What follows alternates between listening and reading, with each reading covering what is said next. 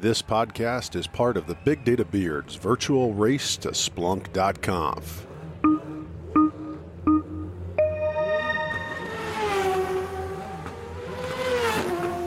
Be sure to tune in to all the racing action by visiting youtube.com forward slash Big Data Beard or simply visit bigdatabeard.com and click virtual race to .conf.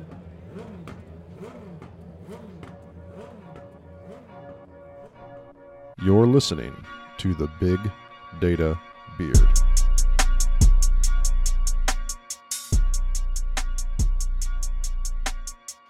Hi, everybody. This is Corey Minton. I'm joined by my co host, Tom West. And uh, today is another great day of the virtual race to .conf races. Today's race sponsored by our friends at Splunk. And uh, we're excited to welcome uh, another guest from Splunk to talk to us today about an, uh, a topic that maybe some of you know about. Maybe some of you are, are super close to it. I know it's one an area that is super interesting to uh, to Tom West and I, and it's really around observability. And we've invited Karthik Rau, VP of Observability at Splunk, to join us. Karthik, how are you doing today? I'm doing great, Corey. Thanks for having me on. Awesome, man. Well, so here, here's the thing. I, I, I wanted to start with uh, get a little bit of background from you because, as far as I understand it, you've got a pretty cool history in the world of observability, uh, even prior to joining Splunk. So, why don't you tell us, tell us a little bit about what you've been doing over the past few years in the world of observability? Yeah, sure. I've been in cloud uh, before cloud really was the thing. I uh, worked at a company called LoudCloud back in the dot com days, which was trying to do what AWS and GCP and Azure are doing today back back in those days. Um, and so kind of have had a front seat to kind of all of these modern trends, uh, you know, well before the rest of the world saw it. Um, but I was previously the founder and CEO of a company called SignalFx, which Splunk acquired uh, in October of last year. And SignalFx really was a purpose-built uh, solution uh, for observability uh, built by you know the team you know my co-founder and, and, many of our early engineers had come out of facebook and had built the observability systems at facebook in the late uh, 2000s nice. So i want to before we get too far I, I, want to talk a little bit about observability as a as a concept. Would you mind giving us just a, a quick primer on kind of the core tenets of what observability is and what it's you know seeking to accomplish in the application development space Sure. So the way to think about it is observability really is the evolution of what we've all called monitoring for the past 30 years. It's kind of a superset of, of what we've been doing in monitoring. When you think about um, you know the way that systems have historically been architected, you you have these more monolithic systems. Um, you didn't have the data analytics capabilities that have become available in the last you know five to ten years, and so for the most part, the way that you would monitor your systems is you look at key uh, performance metrics and you know that you know indicate a failure condition and you alert if those performance metrics or you know any of those availability metrics are unusual right or, or, or bad. That was monitoring monitoring all of the known failure conditions. What's changed in the past 10 years is that the applications have become a lot more complex as you move towards you know cloud architectures. You know instead of having one big monolithic system you know, those get split up into VMs, which get split up into containers, which get orchestrated by systems like Kubernetes. And so you just have a lot more moving pieces. The applications are getting more complex because you're no longer dealing with a big monolithic piece of software, but you know when you click a purchase on amazon uh, uh, cart you're probably hitting dozens or hundreds of microservices behind the scenes and if any one of those goes wrong like you could have an issue and so you have a far more complex application landscape you've got a much higher rate of change because now people are updating their software kind of almost on a daily basis right uh, in a lot of places and so what's happened is the the volume of changes and the surface area of potential problem introductions has just grown exponentially now, this has come at the benefit of speed, but if you want to manage that well, you really need to rethink how you do monitoring. And that's where observability comes in. Observability is about not just monitoring and, and watching the known failure conditions, but trying to collect as much data as possible and instrumenting your entire application stack and infrastructure stack to get all of the data that you possibly can. And then having the right set of tools, analytics tools, real time um, uh, metrics analysis, real-time trace analysis, real-time log analysis, so that when you have a problem, you can very quickly identify, you know, what's causing that needle in a haystack issue, and making sure that a you have all the data and that you have the right analytics to kind of get to, to the right data at the right time. So observability really is this practice of instrumenting everything and then leveraging uh, analytics to kind of pinpoint problems more quickly as they emerge. Yeah, well, a lot of you know, a lot of times in, in IT, we've you know, we've always looked at logs as the you know, the kind of the source of data that you know matters most. And you mentioned logs are clearly part of the the process. Mm-hmm. But but I often hear you know when we talk with application development folks, they talk about this concept of uh, you know metrics, obviously measurements, but also this this concept of a trace. So in the application development world, how does you know kind of how do those differ from one another, and how do they work together to give that sort of that more holistic monitoring experience in applications? Yeah, they're all very, they're different data types that support the overall observability use case, right? There's no one size fits all. You know, it, logs are great for a certain set of use cases, metrics are great for a different set of use cases, and traces for a different set of use cases. The way to think about it, logs, the benefit are there, it's completely unstructured, you can send completely unstructured data, um, and you literally can ask any question you want to of, of logs. And so logs are really a, a fantastic uh, data type to do cause analysis, forensics, and investigation. But there are different use cases that you need in addition to investigation and forensics uh, to really do observability well. So metrics, the difference is metrics are more structured, a more structured class of data, right? You have an example, an API latency metric uh, you've got a metric name, you've got a value, you know, it's 200 milliseconds, and you may have some additional dimensions describing, you know, what customer it is or what region it's coming, you know, that transaction flowed through. So it's a structured piece of data. And because it's structured, you can do uh, operations on it's it's more concise. You can do operations on it, knowing that structure much more quickly. And so metric data is really great for doing alerting because you get you know time series in the structured metric format. Uh, you can do aggregations very quickly. You can compare against historicals uh, very easily. You can store data for very long periods of time. And so metrics are really great for problem detection. You do very fast problem detection, um, looking at kind of individual components. Traces uh, give you, um, you think of it almost like stopwatch, right? It, it times the transaction as it flows through your entire application landscape. And this is also another structured form of data because you're essentially seeing, you know, a transaction uh, as it flows through different services. You can time how long it's taking kind of at each uh, uh, individual service. You can get uh, more concrete information and, and, and uh, stack it just get better visibility in each individual service, but it gives you the east-west view, right? How long does a transaction take as it flows through all the different uh, components?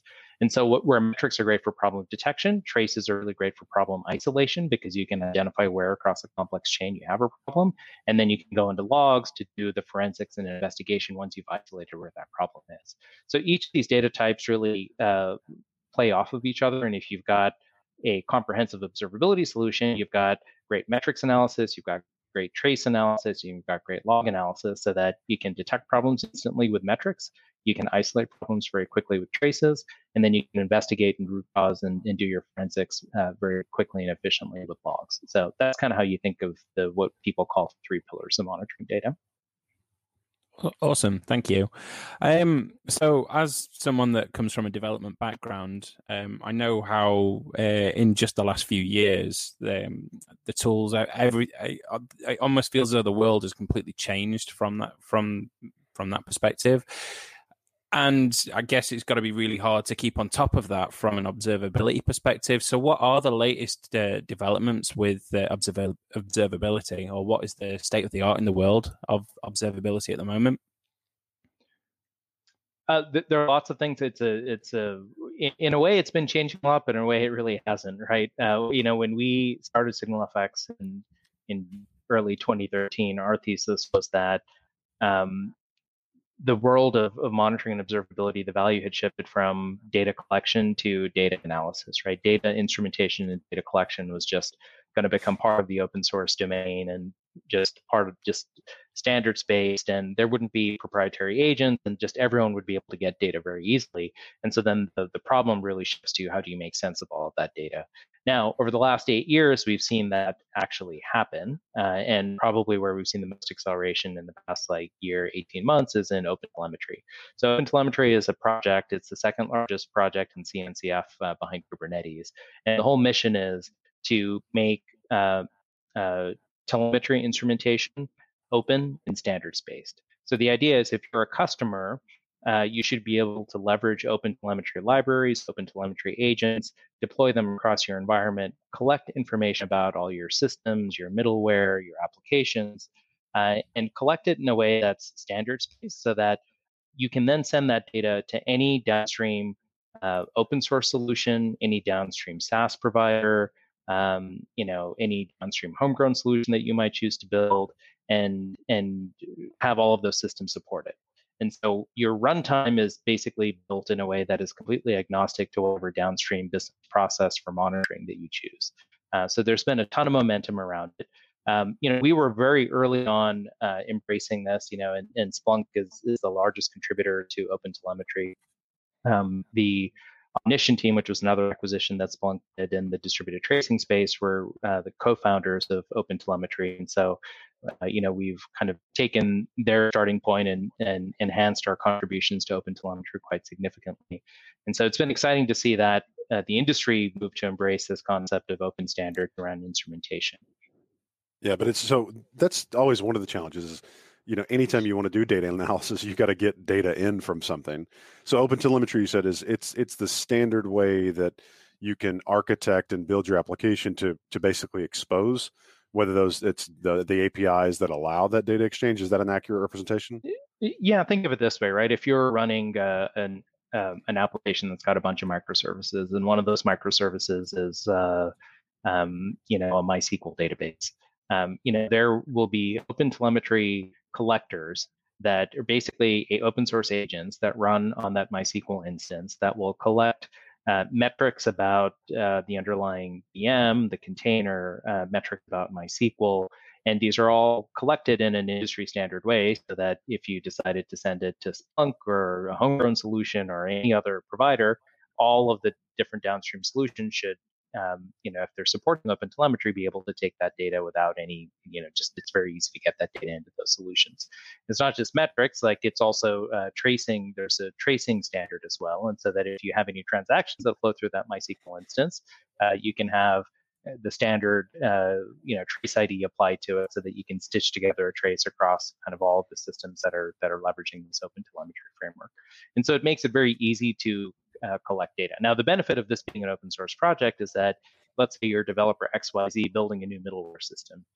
You're probably going to build an open telemetry provider so that whoever uses your solution will automatically get metrics and traces using the OTel framework. And so if you're a customer using that solution, you just kind of it's plug and play and ready to go.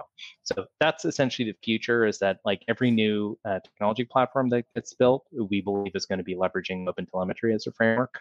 Uh, and so then you as a customer can just get it out of the box and you don't have to go deploy any vendor specific technology to get that visibility. Now um, we know that the signal the SignalFX acquisition took uh, place just before Conf last year, and I, for one, was super excited to see exactly what was uh, going to go on and what uh, and, what was going to uh, occur as a result. So, can you tell us a little bit about um, how it's been going for the past year? Yeah, it's been going great. We've made a ton of investments in the portfolio and have uh, continued to build uh, deeper and deeper integrations with the rest of the Splunk portfolio. The first thing that uh, we really focused on was uh, um, releasing a newer version of our microservices APM product. And so SignalFX had a distributed tracing product. We called it Microservices APM around the same time that SignalFX was acquired by Splunk. Uh, Splunk also acquired Omnition which had another, you know, really great uh, distributed tracing product. And so we merged those two products together and released uh, a new uh, Splunk APM solution uh, in uh, March of this year. and we're, you know, the product, the combined product is uh, brings the best of both of those solutions together and we've gotten really great customer feedback on it so we're very very excited to have been able to bring that together as quickly as we did uh, we're continuing to make uh, aggressive investments in kind of the core monitoring platform and kind of extensions around the monitoring platform. Uh, we've been working on uh, much deeper integrations with the Splunk portfolio, and uh, stay tuned. If you uh, come to Conf, you'll actually hear many of these announcements in the next few days at Conf. Nice. Well, you know, even the announcement back in March, it, it, it didn't go unnoticed by the industry. Obviously, you said you got great customer uh, feedback, which is you know that's where the, the proof is. But I think one of the interesting things is the uh, the the Gartner folks kind of identified and said, "Hey, look, you're you're doing something right here." They actually put you guys in the in the Magic Quadrant for APM. What was it like to actually take, you know, the the, the team and the product and the company you'd built, bring it together with a company like Splunk and the other acquisition and Omnition? How did that feel to, to get that sort of uh, recognition? It, it, was great. I mean, it's uh, it's it's really hard to get uh, in the Magic Quadrant in the first place, but to be on the far right of the Visionary Quadrant our first time in, I think is a testament to kind of the vision that we have for how the whole world of PM is changing. And it, it all comes back to that same fundamental thesis, right? Like the days of monitoring value being in a proprietary agent are gone. Like, you know, New Relic, for example, just open source all of their agent technology. So even the, the rest of the, the monitoring world is, I think, recognizing that the value is no longer in the agent, but it's in what you do with all of the data. And Splunk historically has, has you know, we've been a data analytics company and uh, with the addition of um, the SignalFx core technology and the Omnition core technology and the great applications that we built on top of it, uh, I am really excited about our ability to provide the best analytics, monitoring analytics for anyone who's interested in APM. And that's really where the problems are. And so it was really great to see Gartner essentially validate that vision that, you know, yes, the world is, is moving towards uh, analysis and and you know ingesting large volumes of, of monitoring data and making sense of it that's really where the problem is not in data collection yeah i'm, I'm curious how important uh, you know we've traditionally talked to a lot of uh, open source data analytics companies that you know everybody tends to you know immediately if you want to talk data analytics they immediately have to start talking about ai and machine learning right mm-hmm. how how critical is that that machine learning capability is that something that that is that is being built into the platform because as far as i understand it and i see it when i talk with organizations that are developing applications at the scale you're talking about that are deploying them in a an abstracted microservices architecture that likely spans many clouds multi-cloud environments you know this this data set you know that the, the complexity is no longer human scale and to develop the rules and the you know to develop the the thresholds becomes very challenging. Help me understand kind of what the the vision for uh, incorporating yeah. machine learning is in the strategy for becoming great at data analytics. Look i think it's very important but i also think people have grown tired of vendors talking about ml and ai right? So let me get very concrete about the steps involved in doing this right? Because i think most people in monitoring observability are still crawling you know not even walking let alone running and so at most very basic, you need you need to be able to aggregate data, right? So mm. you've got a lot of raw data points, but in today's environments, understanding whether a single node is failing doesn't tell you anything. I mean, single nodes are failing at Google and Netflix and Facebook all the time. It doesn't mean that their sites are down. And so the only way you can really understand whether you have a problem is you have to aggregate data across clusters of systems, uh, you know, potentially hundreds, thousands of nodes, and that's step one. So collect and aggregate, and that is, you know, you need a basic level of uh, analytics capability to do that, so that you can calculate percentiles and aggregations very quickly. Then the next thing is, okay, now that I've done that, which believe it or not, a lot of people don't do. The next question is, how do I know when I need to pay attention to something? How do I get alerted? And so most people are still using static thresholds. And for monitoring, that might be fine. But for observability, if you want to know when something has changed that might require your attention, you need to get more sophisticated. So that's where you can start to build more statistical models to tell you when something looks different, right? And so it could be uh, anomaly detection, outlier detection. Now, how are those algorithms determined? Like you can determine it statically or you can determine it dynamically. That's kind of the next step.